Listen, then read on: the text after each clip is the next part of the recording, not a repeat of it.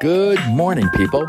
This is your cosmic curator, Tom Yaroschuk, with a look at the stars for today, October 21st, and the week ahead. Well, folks, you don't have to be an astrologer to see what's going on in the world today. We had a square between Mars and Pluto crossing the nodal axis at Ketu, and bang, wouldn't you know it, anger has boiled over to violence, and the dogs of war are running loose.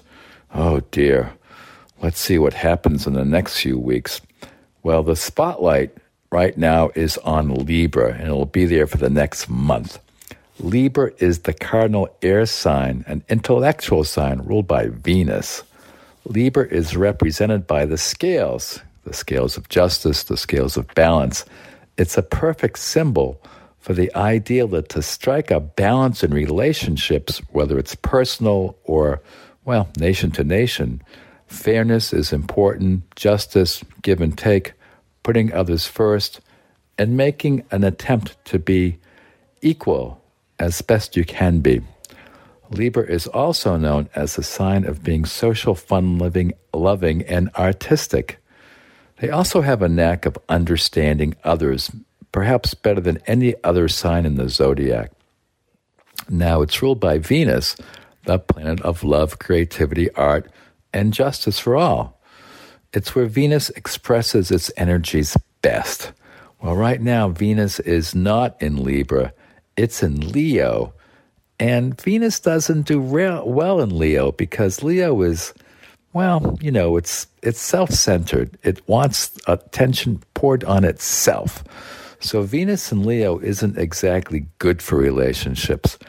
And then on top of that, you have three planets that are going through the sign of harmony that are actually very unharmonious. Or maybe the word is disharmonious. Anyway, that's the Sun, Mars, and Ketu, the south node of the moon. You see, the Sun is ego driven, it wants to be the boss. And it doesn't do well in Libra, where Libra wants it to think of other people. And Mars in Libra, well, Mars is about war and conquest and doing things its way. And Mars in Libra is like a bull in the china shop. Then you have Ketu, the south node of the moon there. That's where the eclipse happened. That always stirs things up in a way that goes deeply into the past, bringing up new information to transform the future. Well, all that has added up to a bit of a mess in the world. Well, how's it going in your life? The lesson of these Ketu planets in Libra is about the phenomenon known as projection. It's easy to project on others what you have in your own experience, imagination, and thinking. It's said that many, perhaps even most relationships, are based on projection of what we think the other person, place, or thing is like. All that can lead to a situation that will ultimately and only be resolved by seeing things as they are, not as we are, but as they are. Now, Mercury's in Libra, and that can help the cause of seeing the others for what they are. But the Mercury energy is weak. Currently, it's drowned because it's in close proximity to the sun, which burns it up in a situation known as combustion. And it's also wedged between the sun and Mars. So Mercury is not getting its voice heard, a voice that would certainly help the situation. Now, fortunately, by November 3rd, Venus moves out of Leo into Virgo, the sign of service. And in Virgo, it's in Mercury's sign of rational thinking. That's a good place for maybe Venus and Mercury to team up to give a peace loving message a chance. Venus and Virgo will significantly raise the call to give peace a chance and, and probably in a big way. But it's a rocky road ahead in the days ahead. Today, as we look at the stars, the moon is in Sagittarius. Sagittarius is the truth seeker of the zodiac, but it can get carried away with its version of the truth and want to impose that on other people.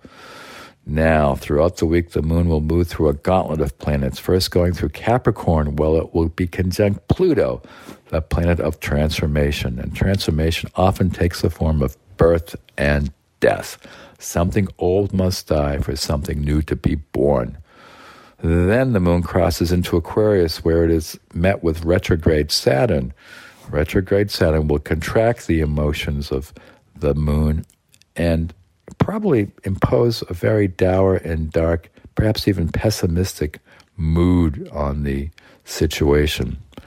Now, by Thursday, the moon reaches the idealistic sign of Pisces.